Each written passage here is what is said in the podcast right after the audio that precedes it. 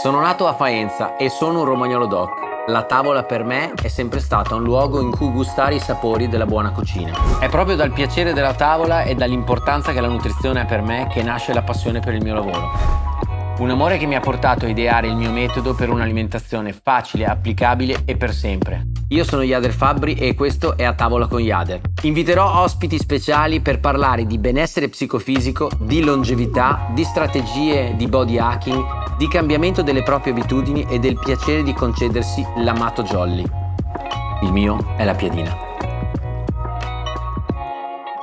Oggi a tavola con Yader abbiamo Matteo Marzotto. Matteo, so cosa dire. Cioè, io e te siamo stati gomito a gomito, spesso in bicicletta, ma molto più spesso a tavola. È un'amicizia fraterna e averti qui oggi, insomma, per me è davvero un piacere. Anche per me. Sono felice che tu mi abbia invitato. Se c'è da parlare di sport e specialmente di tavola, tu sai che sono, mi difendo sempre bene, quindi felice di essere con te.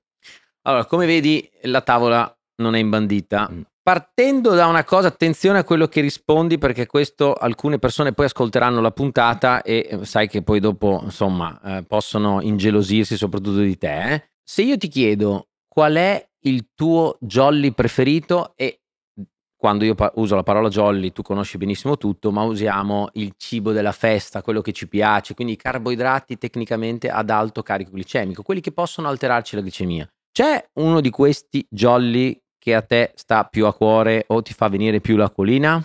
Attenzione alla risposta. La risposta è il passatello della nonna Berni, anche perché io lì ci ho riflettuto molto, perché mi collega a, dei, a un benessere, diciamo. Al netto del gusto c'è anche un tema proprio di, coll- di collegamento emotivo a, a momenti che abbiamo passato insieme. Ovviamente mi sono affezionato alla Berni e mi fo- sono affezionato a quel pezzetto di vita che, eh, che si consuma a tavola sostanzialmente. Sull'emotività devo dire che io devo stare molto attento in questa intervista perché vede, nel guarda. passato eh, tu e poi comunque l'esperienza insomma insegna tu hai capacità di, di controllo sulle mie emotività eh, molto forti. Già Quindi, si vede. Parlando invece tecnicamente, i jolly come i passatelli sono un piatto, devo dire, molto bilanciato. Mm. Il passatello romagnolo, specie quello che fa la mia mamma, nonna Berni, in realtà ha una grande quantità di proteine perché ha molto parmigiano, poi lei eh, abbonda sempre come la vera azdora romagnola. È un jolly certamente, ma è un jolly fatto bene e nella cultura della tradizione romagnola, ma come anche della penisola italiana, ce ne possono essere molte. Io Però so, io devo farti una domanda a questo anche, riguardo. Anche 25 sono qui a disposizione. Il tema del passatello ricorre, cioè mia madre, 1931, era figlia di contadini poi modella. Io nato in Fashion Week perché sono del 26 settembre, lei è nata 24 febbraio, Fashion Week, quindi diciamo 30 anni che lavoro nella moda, diciamo che io sono un predestinato.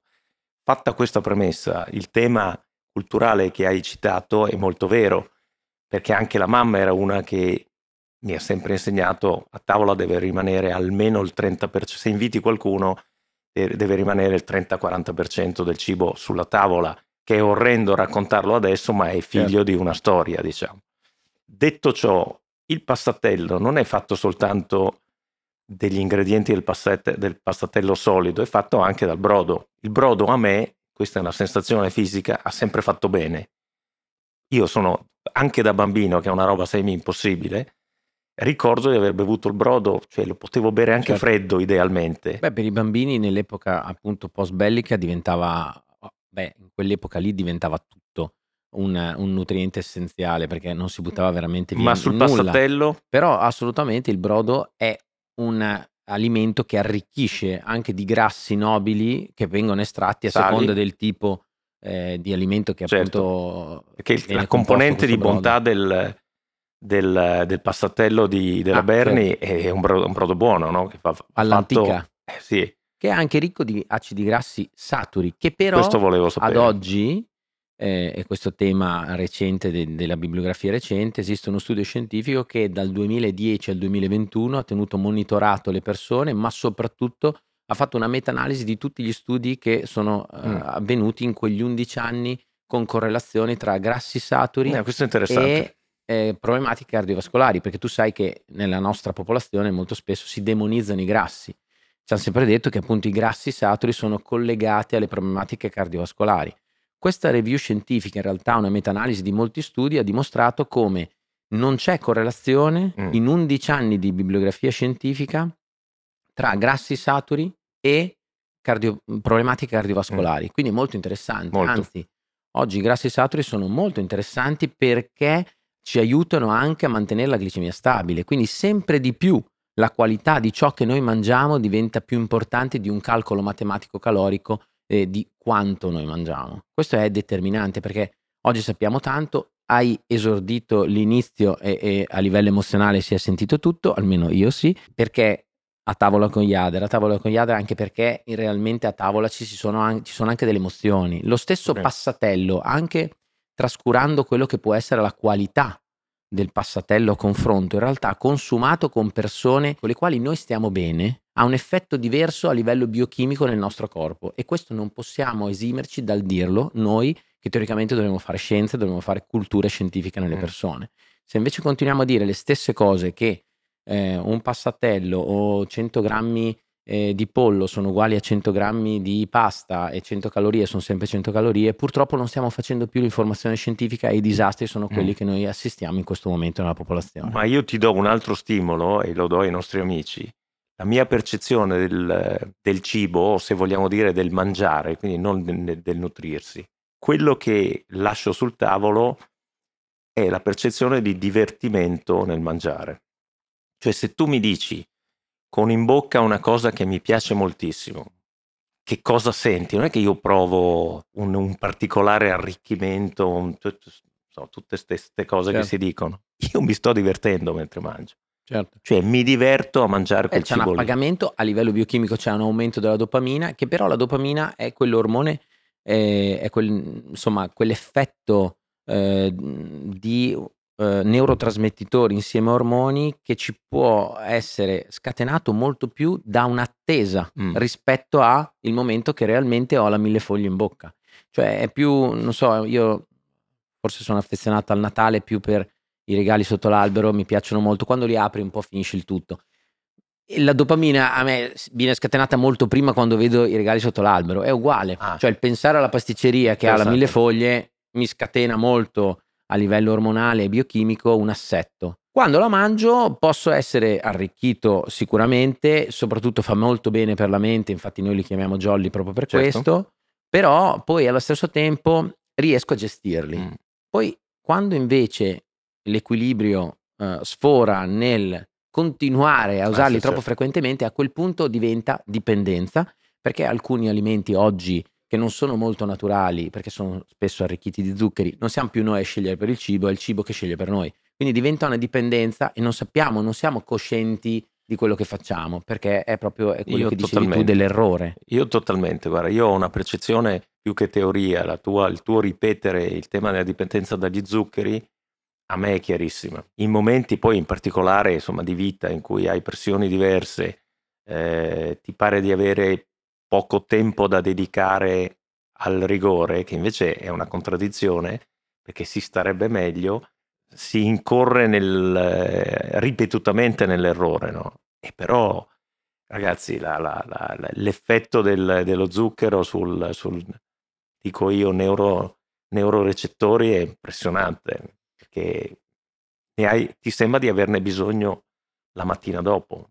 Più, più li usi, è proprio una vera e propria dipendenza come tante altre droghe. Considera che chi ha magari un dismetabolismo degli zuccheri o comunque anche grandi obesi o sovrappeso, in realtà se tu gli chiedi come stanno, ti diranno molto bene, cioè è difficile che ti dicano male.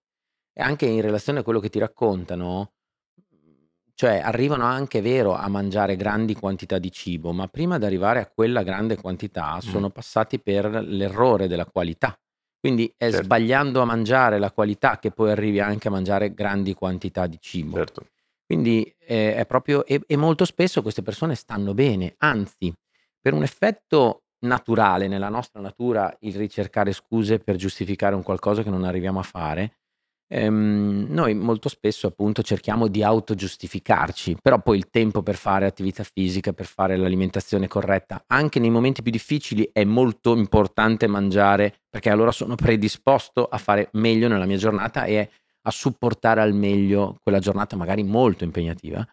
In realtà questi qua ehm, dalla dipendenza sono, arrivano a un punto che sperano di trovare negli esami del sangue un'alterazione per certo. giustificare, vabbè, adesso devo fare qualcosa. È arrivato il momento mm. per fare qualcosa. E purtroppo questo è disarmante perché in realtà eh aspetti sì. di essere malato per potertene certo. occupare.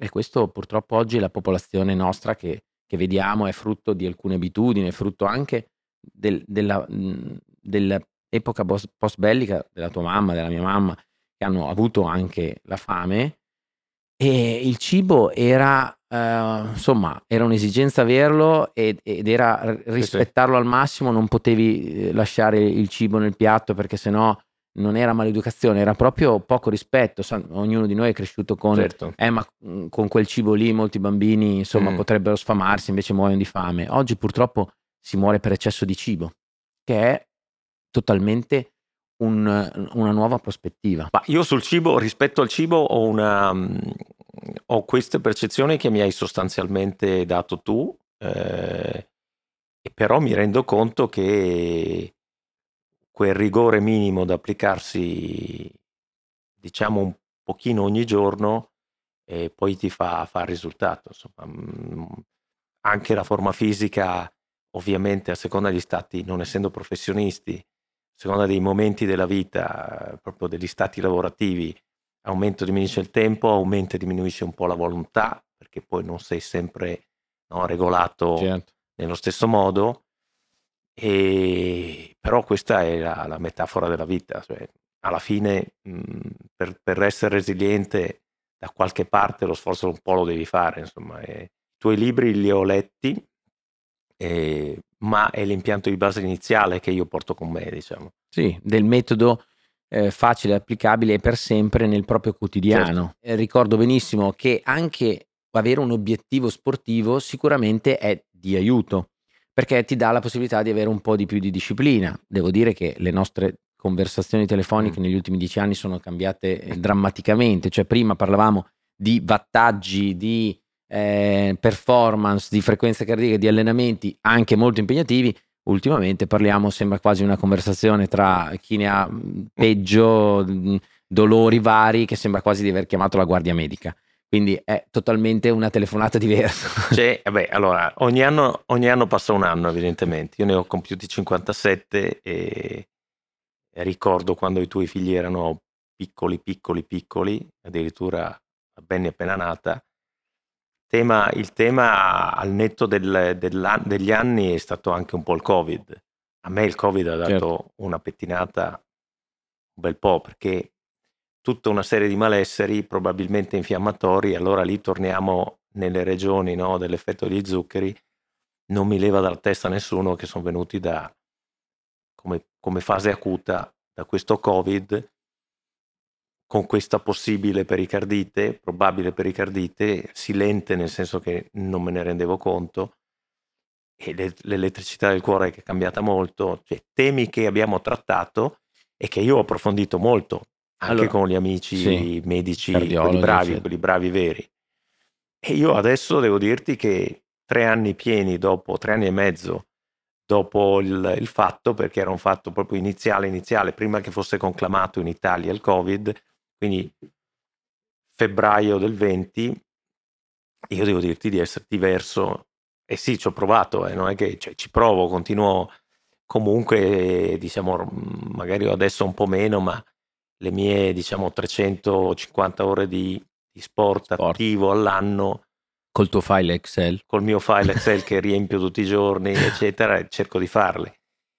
Ragazzi, con una fatica boia. Quindi, e, e ti dirò, la, la componente è che ti demotivi e quindi fai meno attenzione all'alimentazione. E io devo, quindi lo dico qua proprio ufficialmente, devo rompere un po' questa catena qui e devo rimettermi a curarmi con l'alimentazione. Sicuramente il Covid, anche in pratica clinica ambulatoriale, abbiamo visto che, e non, io non sono un immunologo per dirlo, però abbiamo visto che eh, in chi aveva una predisposizione o soprattutto in chi aveva un dismetabolismo degli zuccheri, come si evince dalla letteratura che ha dato dei risultati, ad esempio mm. in chi faceva tecniche dietetiche molto restrittive nei confronti dello zucchero nel sangue, quindi come chetogenico o altro, eh, ha dato dei buoni risultati. Però certamente lo standard tuo è uno standard elevato e anche l'effetto del Covid su te stesso è stato molto minore rispetto a quello che sarebbe stato in qualcun altro che non applicava questo metodo o comunque che non applicava questo stile di vita. Per come mi è stata raccontata l'effetto del Covid,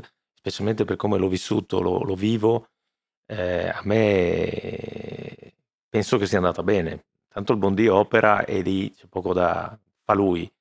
E poi bisogna avere però molto rispetto per se stessi. Ecco, credo che, credo che se non riesci a trovare altre motivazioni, anche verso le persone a cui si vuole bene, no? di famiglia, eh, questo tema del, dell'imparare a, a rispettarsi e a volersi bene mangiando è un tema importante. Avere ottime strategie mm. per mettere a posto la propria mente e il proprio corpo sicuramente ci dà la possibilità di aiutare anche le persone che stanno attorno a noi Ovviamente. in una maniera migliore. Poi costa uguale, è una, una delle certo. robe che, che, non diciamo no, abbastanza. Per la società addirittura hai meno impatto, perché appunto il Costi sistema sociali, sanitario certo è in grave difficoltà per i costi che, eh, certo. eh, di, della cura di molte malattie, prima su tutte il diabete. Certo. In questo momento tu poi sull'ambito malattie, insomma, eh, ti sei dato da, da una vita per, un, per, una, per, uno stimolo familiare, eccetera, a un'attività che è la Fondazione per la Fibrosi Cistica, della quale sei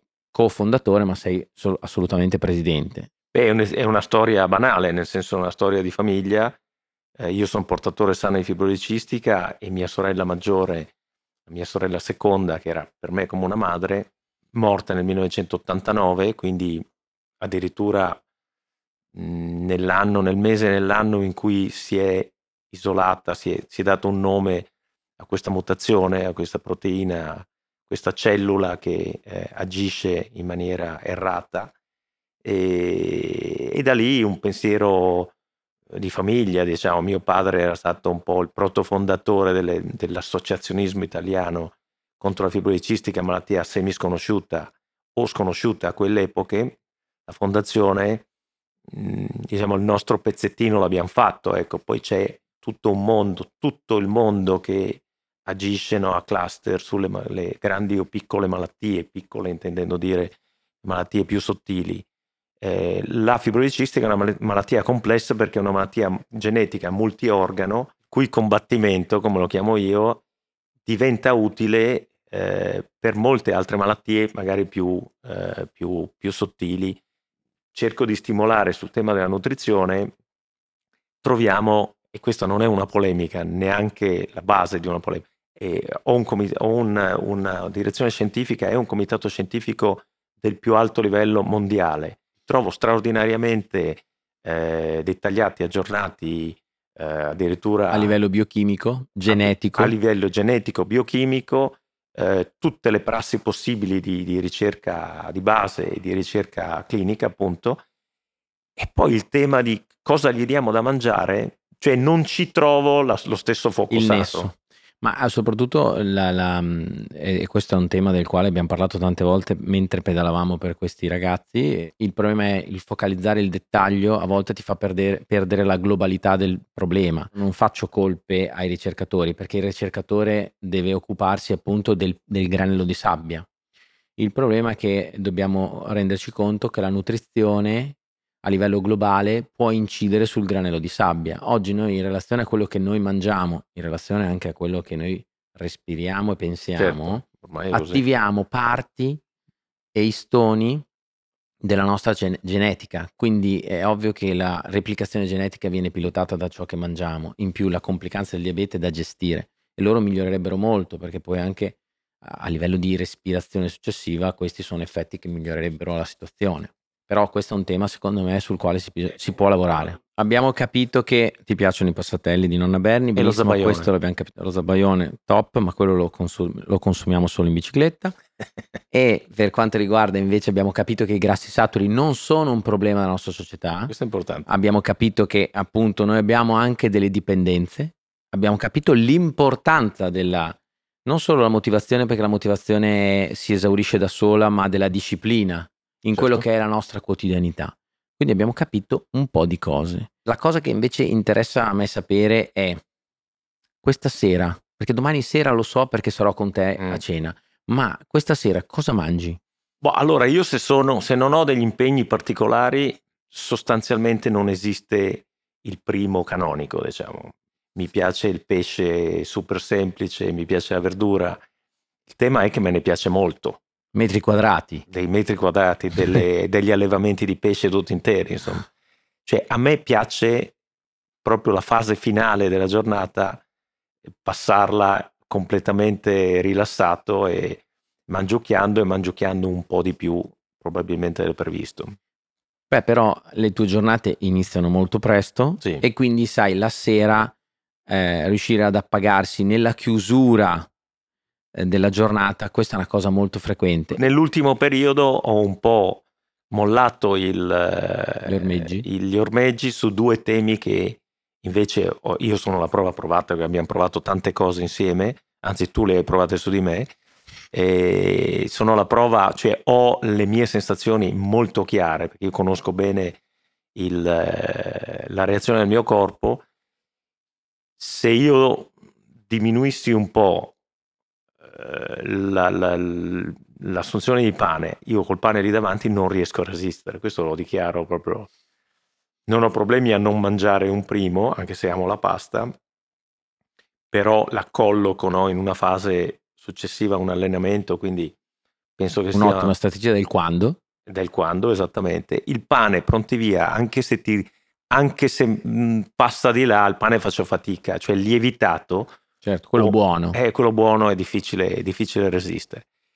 E poi, beh, la mia è una famiglia, intanto sono veneto, è una famiglia di produttori di vino da un sacco di anni, eh, quindi un po' di vino l'ho sempre bevuto. Io sento che se non lo bevo sto meglio, nella nottata. Però poi insomma fa parte di questa cultura, no? certo. Anche qui secondo me è più, una, è più un tema di equilibrio Beh. che non un tema di eh, sì o no, cioè non c'è nulla, dentro fuori, non c'è nulla da nero. demonizzare, tanto esatto. è vero che abbiamo scritto l'indice di equilibrio proprio per mm. questo. Quindi non c'è nulla da demonizzare, bisogna solo capire certo. il quando. Questa è la tavola con Yader, io non so come ringraziarti, è Grazie stato un onore e sono davvero grato Anch'io. di averti averti qui con me, anche perché insomma a, a tavola con me eh, spero che capiterai ancora in Romagna molto spesso. Eh no, dobbiamo metterci d'accordo adesso, finito qui, nonna Berni. A tavola il convivio e poi con un fratello è sempre un piacere. Grazie, anche per me. Grande.